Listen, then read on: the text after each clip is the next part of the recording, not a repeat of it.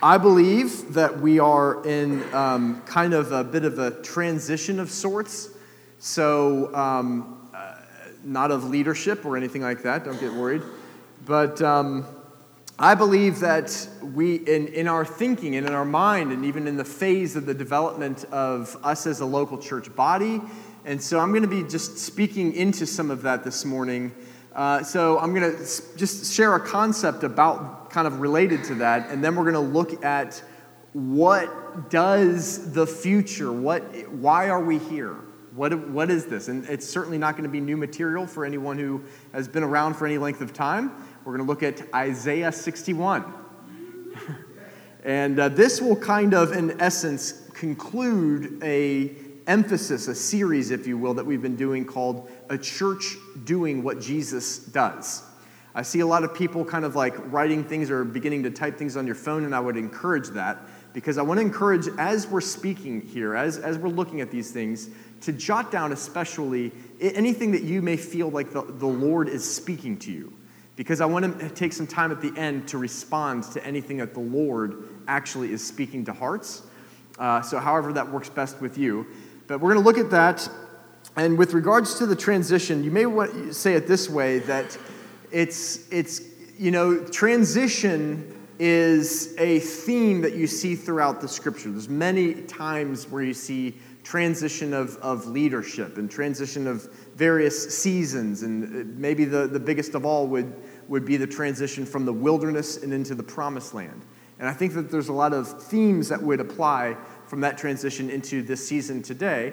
And uh, if you think about it, transition from one angle of, of that particular season in the history of Israel was this wilderness was where God was doing everything. And the promised land is where his people were doing everything in his strength. That makes sense? Wilderness, they weren't, they were, manna was coming out of heaven. They, were, they weren't farming, they weren't doing anything. They were literally following God's presence wherever they could find it each day. That's, that was their responsibility. It's almost like uh, training wheels. Anybody ever like learned how to ride a bike? It's like learning to follow the voice of God something that they had to learn before they could enter into the promised land. But in the promised land, it wasn't God just sovereignly doing everything, they put the soles of their feet on the land. They said, This is the land that God has given me. Their mind said, There are giants who are way bigger than us living in this land. And they had that war within themselves to say, Nevertheless, God has spoken, and so I'm going to take it. I'm not going to pray that God takes it. Do you follow what I'm saying? I'm not going to pray for God to like blow your mighty wind and blow the giants out of the way. God didn't want it to be that way. He wanted his people to, in confidence and obedience to him, rise up, take their promised land. They take it, God is with them. And uh, that, I believe, speaks something of this season and a transition that I myself, maybe let's say it that way, let's just be vulnerable. I feel God challenging me in this particular area. Some of you may remember, I think it was two weeks ago, we were sharing about how we had the privilege of going to Shawn Bolz, a uh, uh, kind of like a, an evening with a guy named Shawn Bolz. It was this powerful time, and he flows in the supernatural and the prophetic, and amazing. I mean, we saw supernatural things that I woke up the next morning saying, "Oh my gosh, that happened last night!" Like, whoa, what? But the thing that spoke to me that night had nothing to do with any of that. The thing that spoke to me was what the Lord spoke to my heart in worship. I came with all these things that I was carrying that were kind of burdening my soul, things that need to shift, things that need to change. And Lord, I've come here in obedience to the city and I'm doing what I do. And Lord, I'm just trusting you to change and, and these things and to shift. And, and uh, the Lord spoke to my heart and said, You shift them. I'm with you. Okay, you're, you're, yes, Lord, you're right. Wilderness mentality, promised land mentality. You follow what I'm saying? You can put up on the screen, of course, we don't have a person there, but if there was somebody there, I guess he's probably, uh, thank you, Kurt, you're awesome, dude. Um, if we could, awesome, thank you so much. Put up on the screen, there is, uh, I had a conversation recently with with a uh, man I respect. He's an elder in, in, Anthem Church down in Chicago, and uh, just an amazing guy. Maybe you'll meet him one day. And we were just having a chat, and he was talking about some things and, and just saying that there's a, uh, that the poor, if you, if you can find that, the poor, they're, the thinking of the poor, and please hear this, is survival. It's hand to mouth, it's day to day. In this city, my friends, we, there is a poverty mentality that is, you have to fight that thing to even let it get, keep it from getting on you. And the thing, it's a fight for survival. It's hand to mouth. It's getting through the day. Whereas, like more of a middle class, the, the responsible thing to do at that kind of economic level is we're beginning to think about, um, uh, we're beginning to think about savings and we're thinking about retirement. We're not just thinking about today, this week, we're thinking about several years down the road. And what my friend was saying is, is they say, you know, another echelon of wealth, not that we're all about like becoming rich at all, that's not the goal at all, but is, is that the rich are thinking about legacy. And he was actually saying this in the context of him getting into investing in properties and wanting to be able to have an inheritance for his children and those kinds of things. And I thought, wow, that, you know, that's, there's something to that. That, that, that thing of not just looking at the, the rock face right in front of you every day, all day, but, be, but, but practicing getting back and seeing the big picture. Why am I doing today what I'm doing? Where am I going? What is this? And that's what I want to call us to this morning as a church. Moses, if you would, if you would see it this way, you know, we, we uh, could, could you, um, could I, do we not have the slides? Okay, all right.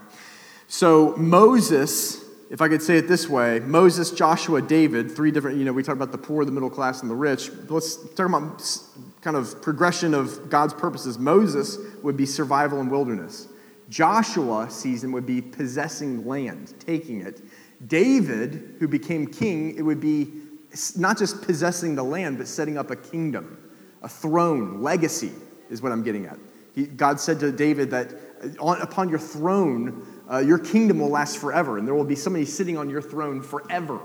And of course, Jesus is the one ultimately that sits on that throne today, the, of the lineage of David.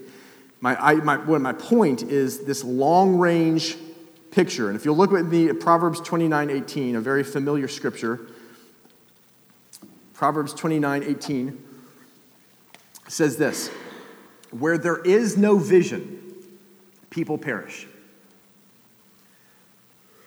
So just think about that. The reality of living life on a day to day basis where you don't actually have a vision of what you're doing. And some of you are thinking, like, I don't even have to think about that. That's like my daily reality. and for most humans, that is the case. We live through getting through the day and God, God is saying, where you live in the absence of vision. And the idea there of the original language of that text is prophetic revelation. The Holy Spirit painting a picture for you to see where it is that you're headed. I had a conversation with my friend the other day, Mickey. He was talking about how the Lord started to open up his mind, his eyes, to see something that he could live in that's so glorious and beautiful and wonderful. But the reality is that as we begin to pursue that living in it, it, it challenges all of our weaknesses and our fears and our strongholds. But that thing of seeing a picture, a preferred future, something that God has made available to us that smittens our heart, can I, if I can say it that way? It makes us so enamored with that will of God that we're willing to overcome all of our weaknesses and our fears to pursue it because we've seen something that is far better. And we want to live in it, and we want as many other people to live in it as well. Where there is no vision, you perish. You're, you're merely going through the circle, the cycle, the rat race. You're just surviving. You're just, and God has called us to live in life, abundance of life, not perishing, which is death, but life. And so I would call us to these things just on a practical level before we look at Isaiah 61. One is let's all of us in Border City Church move from survival to vision. Move from survival to vision. Let me warn you on the front end That's the first of four things that I just want to say. Move from survival to vision. Let's also do this. Let's move from short range to long range. What I'm doing today, I'm doing because I've seen something afar off. The scripture says that Abraham saw a country far off and he started to make his way, not knowing where he was going, but he saw something. Let's be like that. Hear the whisper, see, open up our heart in the tenderness of our relationship to God to see what He perceives and to start moving into that direction that today is informed by that, not survival. Thirdly, let's move from small. In the wilderness, they ate manna, right? Let's move from small to big. In the promised land, they had a land flowing with milk and honey. Let's move from small to big. You may not be big, but what's in you is big.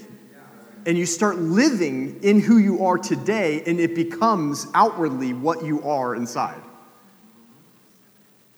And fourthly, let's identify what God's vision is over our lives and identify the faith steps that that looks like in this season to move there.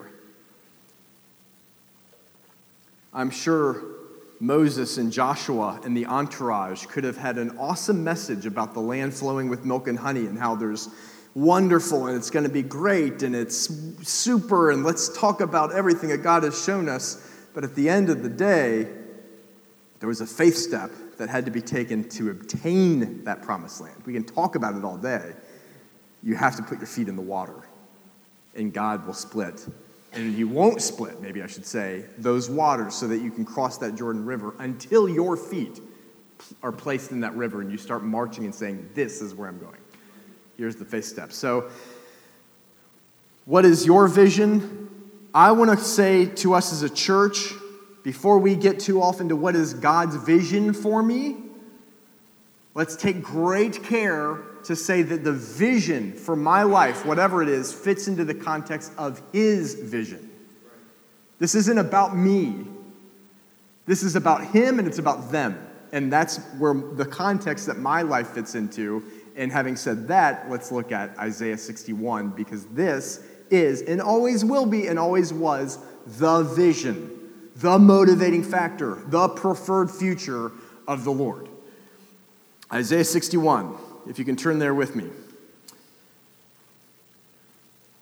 I have read this scripture so many times. Some of you know that the Lord spoke this to my heart when I was on a trip to South Africa in 2008, thinking that God had some kind of an like a translocal future in that nation for us as a family. God would open up doors, we would be involved in stuff over there, and I went out there and thinking that we'll, we'll, we'll go back and forth, we'll visit this nation, you know, it's part of what God's called us to do. And I went out there and God called us to live there, without a doubt. Like I knew God was calling, saying to me that I'm calling your family to this place.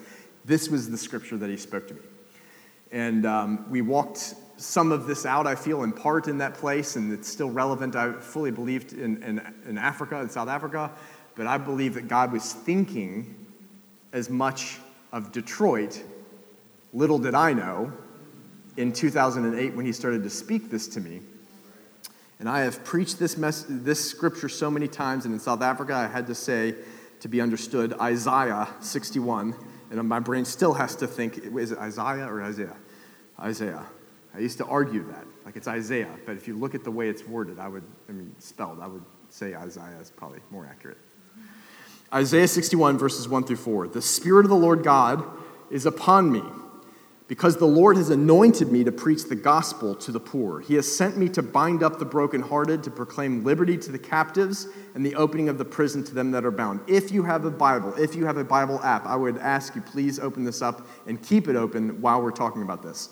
Verse 2 To proclaim the acceptable year of the Lord and the day of vengeance of our God, to comfort all that mourn, to appoint to them that mourn in Zion, to give them beauty for ashes, the oil of joy for mourning, the garment of praise for the spirit of heaviness that they might be called trees of righteousness, the planting of the Lord, that he might be glorified, and they shall rebuild the old ruins, They shall raise up the former desolations, and they shall repair the ruined cities, the desolations of many generations. Why are we looking at this scripture today?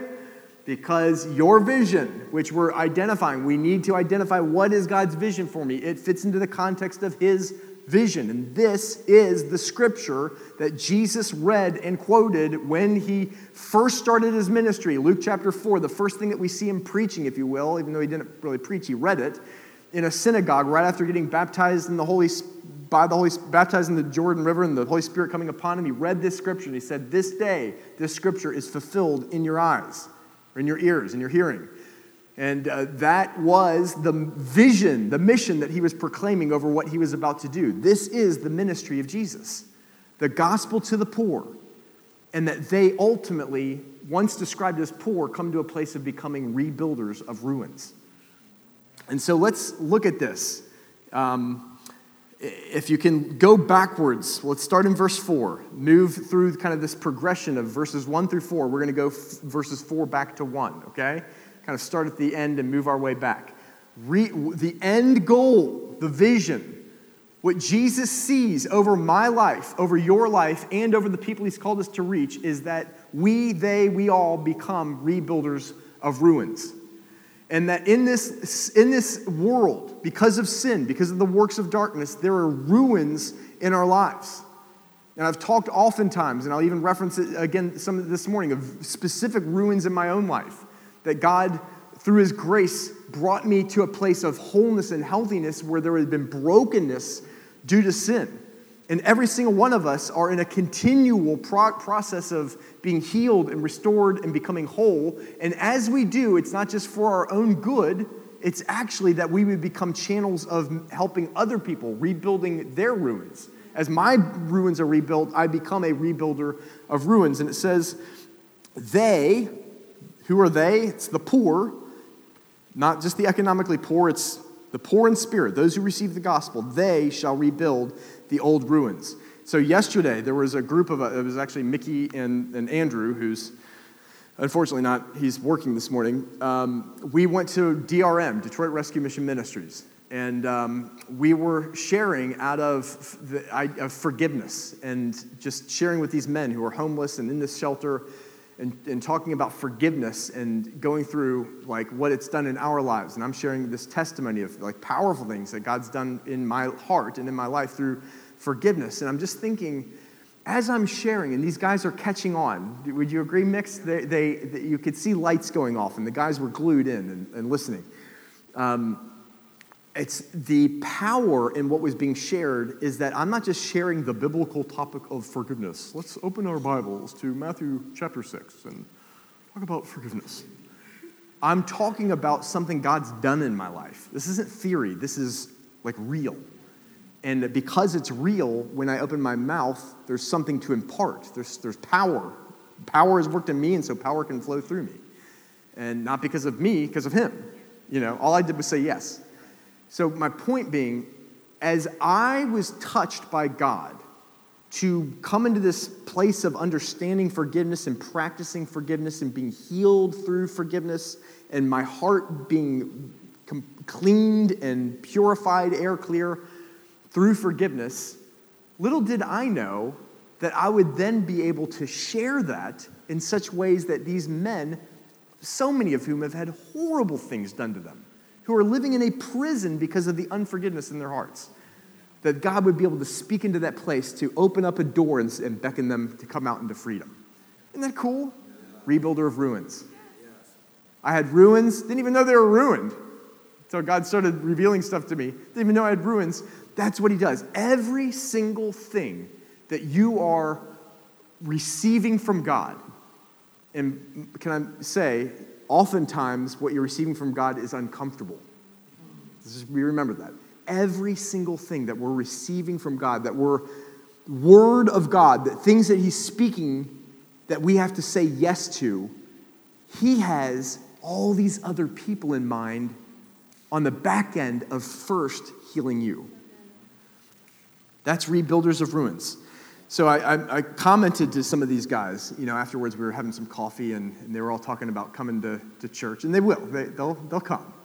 They just need some we, we understand how it is to work at DRM, and it just takes a while. And they were talking about wanting to come, and, um, and I looked at them and I just said, Man, you stick with us for a while.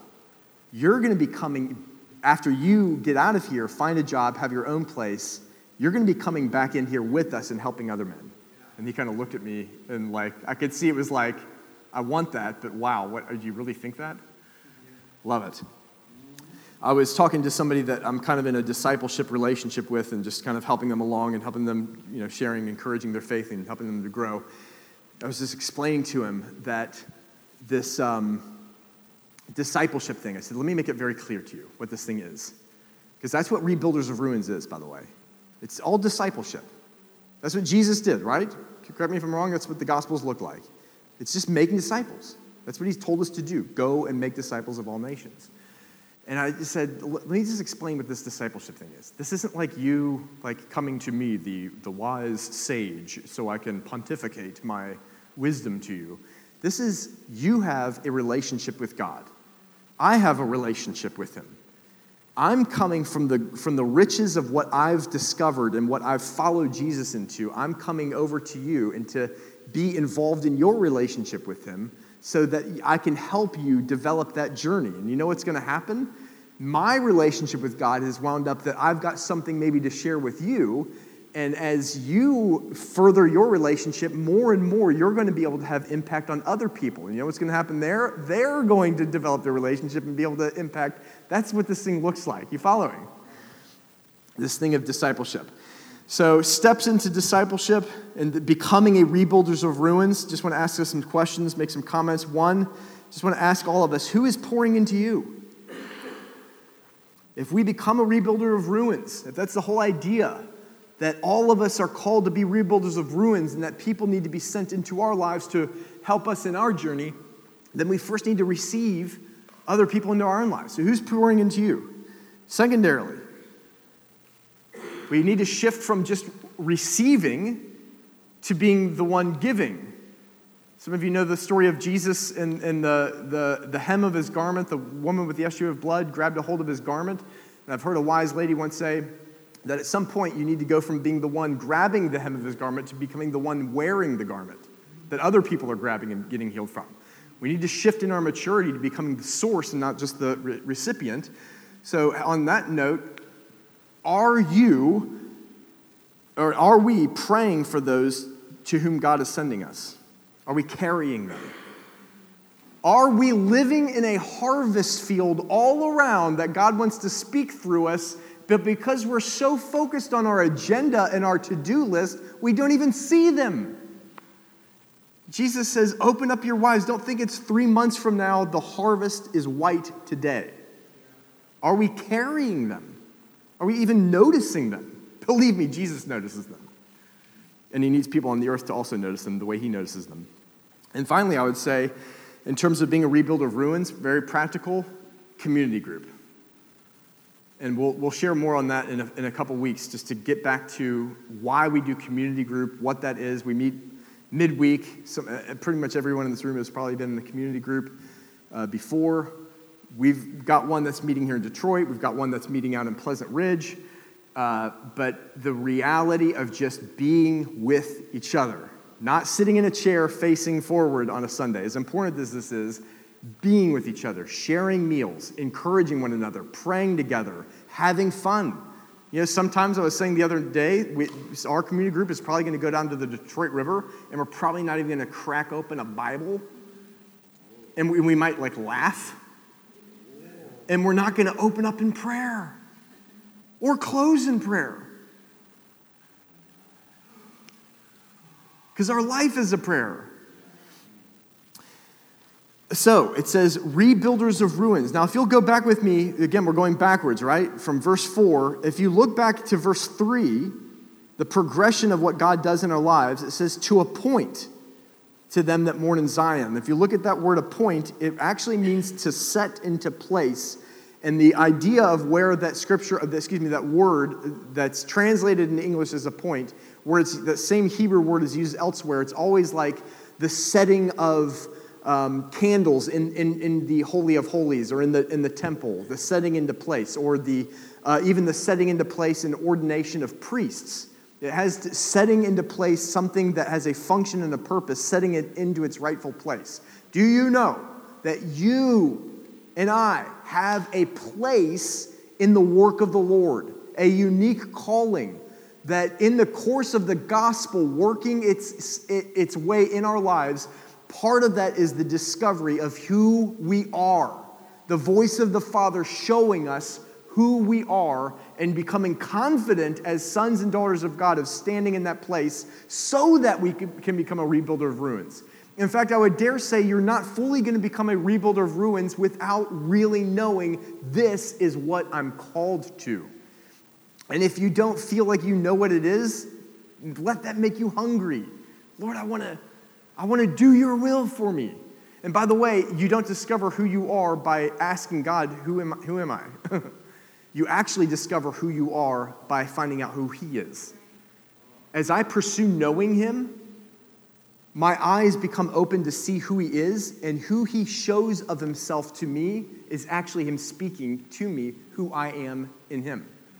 Does that make sense? Who Minda sees as she encounters Jesus may be a different aspect of who he is, but what he shows of himself to her speaks to her of who she's called to be because as we see him, 2 Corinthians 3 says, we are transformed into that same image, even as uh, uh, the glory of the Lord, from glory to glory, as by the Spirit of the Lord, from glory to glory. What Mickey encounters of Jesus, it smittens his heart and it changes him, but it also causes him to begin to walk that out. The, you following? That's how this thing happens. I've got this little notebook here this played an incredible part of me discovering who I am. This five star, I don't even know what it is, made by Mead. Mead. Uh, for some of you younger folks, this is called a notebook. We used to have things called pens, and we wrote our thoughts down on paper, I know. So, uh, a girl, I, I don't even know what her name back then, her name was Kelly Edenfield. She gave this to me. In fact, she gave this to me on February 19th, 1997. And I had just become a Christian and I was like zealous and loving Jesus. And she gave this and she said, I felt like the Holy Spirit told me to buy this for you. And she wrote some thoughts in there. And it was basically saying, I gave this to you because I feel like this is something that you can write down all the things that God tells you so that you can like have, have something to write them down. So as simple as that is, you know what that did? I took this book and in my simple faith said, so God wants to show me things. And so from there, I just had an expectation God, you want to speak to me. And as you speak to me, I'm going to write it down. And so from there, as I was just reading scripture, if I was in a church service, wherever, I just began to write down every time I felt like the Holy Spirit, that thing of the Holy Spirit. You know what I'm talking about? When you know He's speaking to your heart, He's showing you, it's like your, the veil is lifted and you're seeing something. And I would write it down. I got into the practice of that. And in time, these things began to like burn in my heart. And I began to realize I feel like preaching these things. Now, that may not seem like a big deal to you. That was foreign to me. That was not like on the, on the radar for me. But it kept on happening more and more and more. And I began to realize I'm born for this. I'm born to articulate divine revelation that the Lord gives me. Thank you, Kelly. wanting to say, what is, what is the Lord as He begins to show you things? What desires does that put in your heart? Psalms 37 says this. Please hear this. Delight yourself in the Lord, and He will give you the desires of your heart. Does that mean that if I delight myself in the Lord and I desire a Lamborghini, that I'm going to get a Lamborghini? Okay. So, would we agree that it's probably not what the scripture intends to, to say there? Delight yourself in the Lord. And if you look at the original Hebrew text, and I know we've got some young people in the room, so I want to be careful, it would basically mean to be opening yourself up to receive from Him the way a woman receives from a man's body. Okay, are we cool with this? Probably not. Some of you are like, what the heck? Delight yourself, give yourself, avail yourself fully to the Lord, and He puts into you desires in your heart. I have desires because of this, or because of what happened in my delighting of Him that I channel, I, I wrote down, I journaled in here. I have desires in my heart that weren't even remote thoughts in my head before that are now pulsating in my, in my heart. Desires. Delight yourself in the Lord. He will give you the desires of, the, of your heart. The desires He places in your heart speak to what He's called you to do. So that His calling for you does not come from compulsion, it comes from desire. But it comes first from desiring Him. And then He gives you the desires of your heart. And you know what happens then as you pursue those desires? He then gives you the desires of your heart. You follow what I'm saying? He gives you the desire, and then He gives you the fulfillment of that desire of your heart to a point into place. And then if you go, again, leading backwards, liberate. Liberation. It says in verse 1 to preach the gospel to the poor. He has sent me to bind up the brokenhearted, to proclaim liberty. Say liberty. Liberty to the captives. Would you agree? This is fundamental to the ministry of Jesus. And if it is, it's fundamental to our ministry. Your appointing, your being set into your place is premised upon or it's for the purpose of you ministering the freedom that you've been given. If you don't find any freedom through your relationship with Jesus, you don't have anything to give in the place that you're appointed to. So it's following Jesus in Him kind of going into your own personal space, dealing with your own fears, dealing with you that on the, and, and it usually feels like scary and onerous actually but as you follow him through these processes and you become liberated, you actually wind up having something to give in your place of being appointed. I can remember, and I've shared oftentimes, addiction to pornography for me, uh, for years of that. And just the, the, the mindset of that. And I can remember as the Lord began to deal with that as an early Christian, and I began to uh, allow the Lord to. Um, I, I, I realized I began to repent of that and began to want to distance myself from that. I can remember there being times where the temptation was overwhelming. I'm just being real, like a crack addict, honestly. Something that was so deep, had such a grip. And I can remember feeling this stinks. Like, this, surely there's got to be more life than just resisting this temptation. Like, that's my life. And I can remember walking through and just longing to be beyond this, longing for this thing not to have such a grip on my life. And you know what? Eventually that did happen. That grip, freed. I didn't understand when I was walking through the difficulties of that process as a young 19 year old. I didn't understand that that process would lead me to being able to share that freedom with countless of other men. You follow what I'm saying? It's, it's the walking with Jesus through the fire that gives you something to then be able to give away, and, and it's arsenal when you are appointed into your place to become a rebuilder. And if we can go back even further, it first says to bind up the brokenhearted. The gospel to the poor, he has sent me to bind up the brokenhearted. In the love of God, my friends, is what binds up our broken hearts.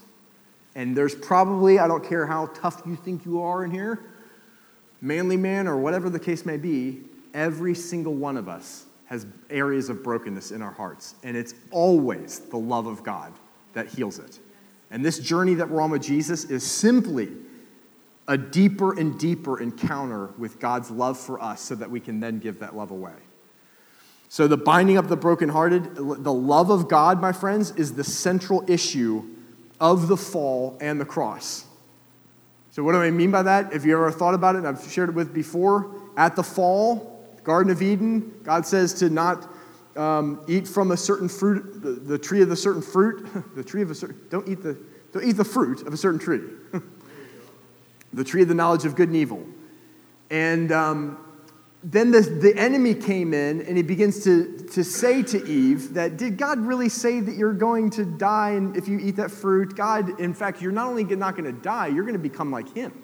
And he started to make accusations against the character and nature of God, suggesting that God lied, right? But if God would lie to them, then God couldn't be trusted, right? If God can't be trusted, it's all without him actually saying these words. What the serpent was actually saying is that God doesn't actually love you. And that is the lie that has been imparted into each and every one of us. And if you don't believe me, ask yourself why have you struggled to follow God's will in obedience? It's because you don't understand, and I don't understand his love that he is actually totally trustworthy. What was the whole issue of the cross? And I don't want to kind of sound cheesy, but I actually think that it's relevant that Jesus was in kind of a hugging position. That at the cross, God became a man so that there would be a testimony in the earth, not of some story, not of some words, that a physical act would prove forever God loves people without measure. That's the story of the fall, is that the lie that he doesn't love you, and that's the lie was undone by Jesus. And what I'm saying is that love is ultimately the thing that heals broken hearts. And God wants each and every one of us to receive that love, to have ever mending of the hearts, and that's what we're ministering to people. How do people receive that love? How has God chosen for people to receive that love? You ready? The Spirit of the Lord God is upon me because the Lord has anointed me to preach the gospel to the poor. It's the message of Jesus with the power of the Holy Spirit. It is a supernatural thing that people encounter Him when we speak what He's spoken into our hearts. Now, I, am not saying that we can't physically serve people. If there's a homeless person, we don't only preach the gospel at them. Like, let's help them, right? But at the same time, please, let's not just help the homeless person out without giving them the gospel. Because God wants to mend broken hearts, and it's mended as they encounter His love through the gospel. The gospel is the way God's love is transferred. We preach the gospel simply by having real, authentic relationship with Him, and everything that He does in us through that relationship is something that is real and authentic that we can say to others. Again, if I was just pontificating about forgiveness yesterday, I could have all my theology right, but it would have zero power, right? Because there's no testimony in it. There's no spiritual activity in my own life where I've followed a trail of God leading me that I can then call back to others and, and say, hey, this way, I know the way, come. And in the same way, Jesus says, You shall receive power when the Holy Spirit has come upon you, and you shall be witnesses to me. You know what that means? It means you're just somebody that's experienced something and you're telling others about what you've experienced. That's it. You're, you're a t- testifier of this earth, of something that doesn't exist naturally in this earth, that exists in heaven, but because you're connected to Him in heaven, you can be His mouthpiece in the earth just to share what He's done in your life. That's it. Preach the gospel. Take all of the things that you think that you can't preach the gospel, take all those things off. All you have to do is follow Jesus and tell others about what you've experienced. That's it. You can do that. Do you know that? And so this is, my friends, it's it's the gospel and all of that is predicated on the spirit of the Lord is upon me. Because the Lord has no, it's not just the gospel, it begins even before that that the Spirit of the Lord is upon me. In other words, it is the activity of the Holy Spirit in our lives that is the beginning point of this whole process that we just spoke of, beginning, that ends with rebuilders of ruins, all originates with human beings having the Holy Spirit at work in their lives. That, that then leads them to be able to have an encounter and experience with God that they can then share that experience. In other words, preaching the good news And that good news becomes the very thing that causes people to encounter him and begin a process of receiving and receiving heart healing, having their hearts mended. And that encounter with Jesus and that receiving of his word then uh, leads them to becoming liberated. Just like I've been liberated in some areas, you've probably been liberated from any area of captivity. And, and that liberation and that healing becomes what people need to step into their being appointed into place. Are you following? Following the process here? When I'm appointed into place, I, my, the, what I have in my arsenal comes from the healing and the liberty that I've received. And then being appointed into a place, I then become confident in who I am, a rebuilder of ruins. You become a rebuilder of ruins the day you receive Jesus. It's not like some process that one day you graduate and get to. And yet, it's all of these things that God does through us and then through others. And that, my friends, is what we're called to do. And that thing of it starting with the Spirit of God, that is why we've done this deep and wide, is to go deeper into the Spirit in true relationship and communion and the gifts of the Spirit so that we can go wide in reaching other people. And that, my friends, is also, I believe, why God has sent at this hour Anton and Ange Cater, who carry something of life in the Spirit in a very unique way uh, that is going to, I believe, catalyze something for the days to come.